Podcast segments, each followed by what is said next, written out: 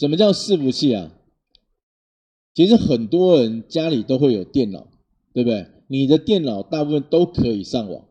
你用呃，不管是手机或电脑上网之后，你在 Google 的那个那个搜寻栏里面打进一个关键字，按一下 Enter，它就会送一堆资料给你嘛，对不对？你有没有想过那堆资料是从哪里来的？从伺服器来的。所以伺服器在哪里？伺服器呢，其实就是在某一个资料中心里面，某一个夹层里面的一颗硬碟。各位不要想得太复杂，其实这就是一颗硬碟。各位知道什么是硬碟吗？碟怎么写？D E A 碟啊，它就是一颗硬碟哦。为什么它是一颗硬碟？各位，你把资料丢到这边，对不对？丢到这边之后，他帮你做运算，运算完了之后呢，把符合条件的资料丢给你。哦，你去想一下，你的电脑是不是也是这样做？对不对？你在打完字之后，按下储存，它就把你所有的东西通通存到硬碟里面。然后你下次要再把那个答案叫出来的时候怎么办？点两下之后，它再从硬碟的某个地方帮你拉出来嘛，对不对？可是这一个硬碟的效能比较好，规格比较好，散热能力比较好。哦，所以你会发现呢、啊，这么多的硬碟啊，哦，不不，这一颗硬碟啊，你可以可能可以买一百台电脑，大概是这样的一个规格概念了、哦，所以为什么资料中心的伺服器非常重要？是因为啊，目前其实我们大部分的人哦，已经脱离不了网络了。哦，所以这一个市场啊，其实非常重要。可是有个问题啊，就是，呃，它会无限成长吗？像小学生的话，有一个网络的教学教室叫均一平台。那 Google 的话，有一个叫 Google Classroom，哦，类似这样的一个东西。那这些东西的话，其实都储存在某一些地方，你去那个地方拿资料就可以了。那各位去想一下，那个地方只要有储，比如说这个这个伺服器有存好资料，我到这个地方来拿就好了嘛，对不对？那全世界有那么多资料值得储存吗？如果全世界没有那么多资料，可以储存，那我想请问一下，伺服器市场还有机会持续成长吗？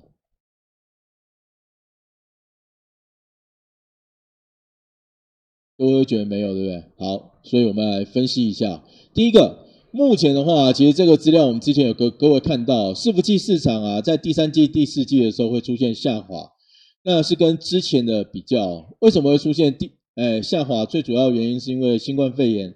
导致第二季的时候，伺服器出现比较猛爆性的成长。哦，呃，为了远端教学或是远端工作，所以呢，很多企业自行购买伺服器。好，那买不起伺服器的，可以直接跟亚马逊那边去做购买。哦，分出一颗硬碟也可以。好，可是啊，在这样的一个情况当中啊，我们又开始慢慢思考，如果第三季、第四季的出货量慢慢下滑之后，那之后还有没有办法稳定成长？如果它有办法稳定成长，那就是一个值得投资的标的。那这里面的话，我们就来思考一下，伺服器有没有这样的一个成长主轴？因为我们先来看一下这一个架构。这个架构啊，其实是目前的一个，呃，哦，市场的一个评估，MIC 这一个单位哦，他说，呃，到二零二四年以前，因为现在是二零二零年嘛，好，未来四年当中啊，伺服器预估是稳定成长。这就代表什么？哎，他拿了一个东西，至少可以卖四年，好不好？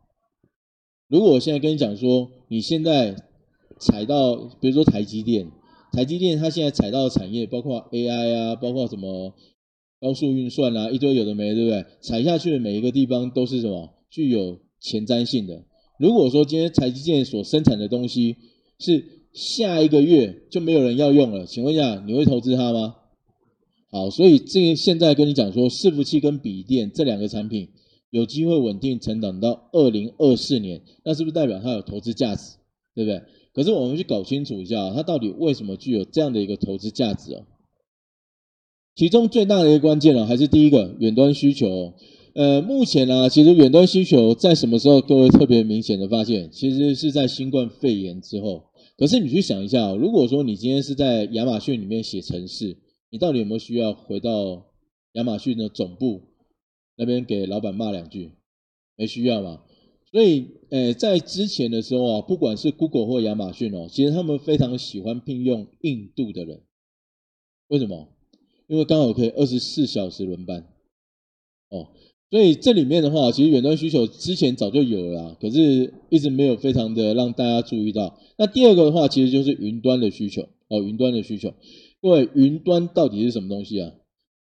通常我们现在都知道有云端伺服器。对不对？而且广达因为云端伺服器做得很好，让它的业绩非常好。可是什么叫云端？我们刚刚跟各位讲说，伺服器就是一颗硬碟，一颗硬碟嘛，对不对？好，那各位有没有看过爱奇艺？有没有在手机里面看过 YouTube？有吧？好，那请问一下，YouTube 是哪里的公司？Google 的美国公司嘛，对不对？好，那请问，爱奇艺是哪里的公司？大陆的嘛，对不对？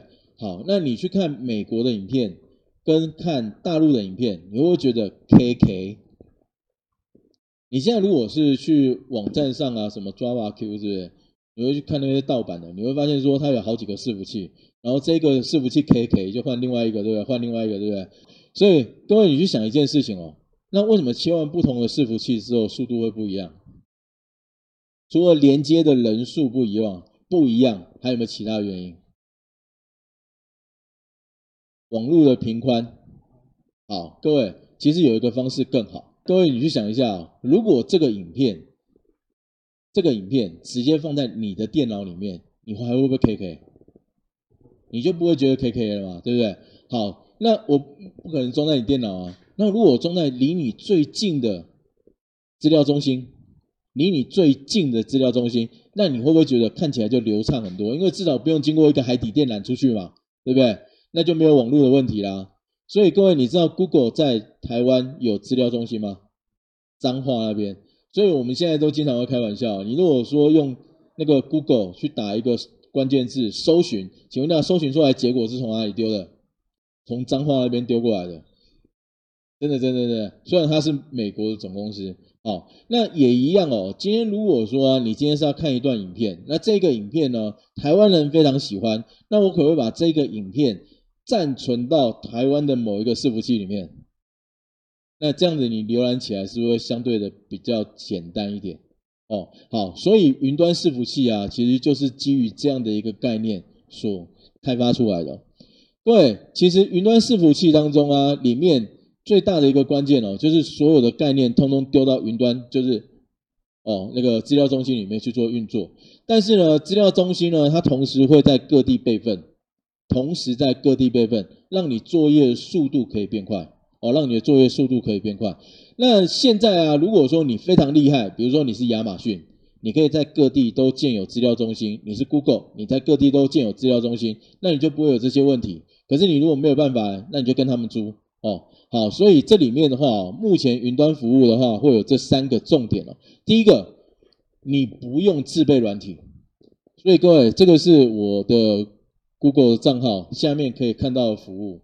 你把 Google 账号点这个九九个点进去之后，各位文件试算表简报，这是什么？如果是微软的东西的话，这就 Word、Excel、PowerPoint。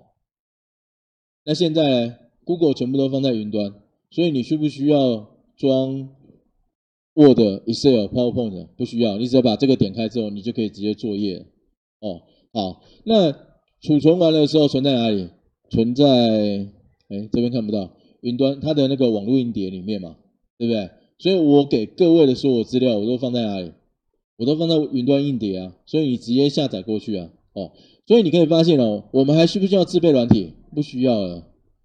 哦，你就直接用就好了。哦，那再来的话呢，你也不用自备硬体，比如说 Google 的，请问一下，我们有买伺服器吗？那我们有没有享受这样的一个服务？有嘛，对不对？那 Google 到底赚什么？哎，对对，Google 就赚广告。再来呢，需不需要自备网络？你只要自己的网络可以连出去就好了。那个伺服器那边的网络需要你去拉吗？不需要，哦，不需要。那这样的一个环境当中啊，你就会发现哦，云端其实对于人民呃人们的一个生活是有帮助的，而且相对性是方便的。你再去想想看哦，以前呢我们在看这些东西的时候，都要用电脑打开，现在是什么？手机就可以直接看了嘛？那代表什么？它已经跨平台。所谓的跨平台就是什么？不管是哪一种终端设备，它都可以去做浏览的动作。那对于使用者来说，相对方便许多哦。那你的接受度就会高。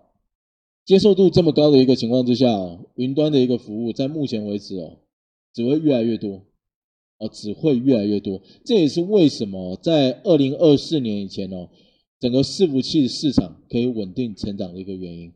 因为就像我跟各位讲的哦，你今天去看爱奇艺会不会 KK？不会 KK。最主要原因是什么？因为它把部分比较热门的影片直接放在台湾的那个伺服器里面，所以你连线起来速度就快很多。你不是真正连到中国去啊？哦，哦，各位，所以啊，这里面的话就会牵扯出这一个服务哦，边缘运算，这是从云端伺服器所延伸出来的另外一个新的名词哦。这个名词啊，各位需不需要去记它？你不用去记它。可是如果有人跟你臭屁的话，你就把这一页拿出来给他看，这样就好。哦，云端伺服器哦，其实它就是一个硬碟。那这个硬碟里面呢，有一些软体，所以可以帮你做一些运算的动作。那这些运算的动作啊，可以同时跟这么多的一些终端设备所沟通。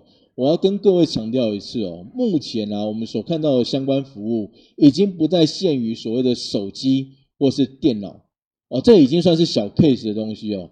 未来我们所要看的东西啊，绝对不是这些哦。这个不看它，这个不看它，我们要看的是什么？比如说无人机的操控，然后再来是什么？这是监视器嘛，对不对？不是，这个是人脸辨识。单纯的一个监视器怎么辨识？没有办法。可是监视器可以 catch 到你的脸，对不对？然后再把你的脸丢到后端的。那个硬碟里面去做比对，比对出来之后，好，就知道你是谁了。所以如果有犯罪记录的话，或者是正好在通缉榜上的话，几分钟可以抓到你。大陆有天眼啊，好像七分钟吧，哦，输入资料之后七分钟，那个记者就被抓了。然后再就是什么无人驾驶，无人驾驶。各位，台湾现在已经有无人驾驶了，你知道吗？台湾现在无人驾驶啊，信义路那边有一个。然后如果你要预约的话，要在凌晨十二点到两点的时候去。去做，其实无人驾驶啊，它的它的美美嘎嘎其实非常多。各位去想一下啊，其实无人驾驶它除了单纯的摄影机以外，还有很多的感测器。可是感测器跟摄影机所归纳出来的资料，它没有办法透过它自己来做判断。它要用什么判断？用电脑当中去比对出一堆图形之后，知道说哦，这个是条啊，这个是什么？哦，它有才有办法闪过去。哦才有办法闪过去，所以像无人驾驶这个东西的话，也是云端运算当中非常重要的一个项目。机器人，机器人应该非常 OK 啊。那个看护的那一种有没有？如果有一个机器人，现在在大陆那边非常流行，在家里装一个摄影机，然后那个摄影机就照着就是你的生活哦，然后爸妈跌倒的时候，就是突然间有闪动的时候，就立刻通报警报。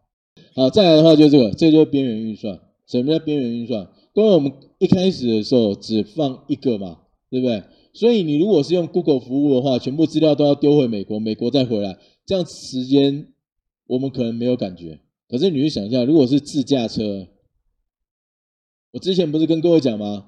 自驾车的两秒钟，不知道跑到哪里去了，对不对？跑到桥墩旁了，好不好？所以啊，通常啊，在这个时候，它的云端的资料部分会聚合到什么？边缘端。哦，边缘端这个呢，边缘端的伺服器就可以服务这一个区域哦，这一个区域当中的一些呃伺服呃 client 端的一些 AP 啊哦，所以呢，它可以根据什么？根据这个地方比较习惯用什么，比较常用什么，而把资料丢到那边去，懂我意思吗？如果这一个区块刚好是在学校旁边，然后每一个学生都会连上均一平台，那他就会把。军医平台的一些资料先丢到这边来，那你连接上看起来就会比较快嘛，对不对？如果这个学校旁边全部都在看 YouTube，那你就知道这个学校是不念书的，好不好？哦，所以各位不同的边缘啊，它可以根据那边的特性丢不同的资料过去。哦，那这样的情况之下的话，你会发现边缘运算重不重要？其实非常重要，它可以什么？更快速的回应你。对人而言，为什么差异不大？因为人可以等待。你等了一列一秒两秒，只是生气而已。可是对物来说呢，它没有办法等待。比如说家里都会有装那个防烟防烟的那个警报器，有没有？它侦测到烟之后，它会帮你直接哦一哦一哦一吗？那以后的话不是啊，直接帮你通报一一九，对不对？那你就想一下，如果那个侦测器它延迟了，延迟三十分钟就好了，领导了修了了去啊，那装那个要干嘛？对不对？倒不装那个有声音的哦。所以各位可以发现哦，这里面呢、边缘运算哦，其实后后面需求会越来越大哦，后面的需求会越来越大。这也是为什么整个伺服器产业在二零二四年以前都会看到比较稳定的成长。各位你要记得一件事情哦，就是我们在看到这个东西的时候，先想嘛，就是有这么多些东西可以放在电脑里面吗？没有。那到底是什么原因产生它需求变大？那我今天跟你讲完边完边缘运算之后，各位会不会觉得，哎，好像真的有这个需求？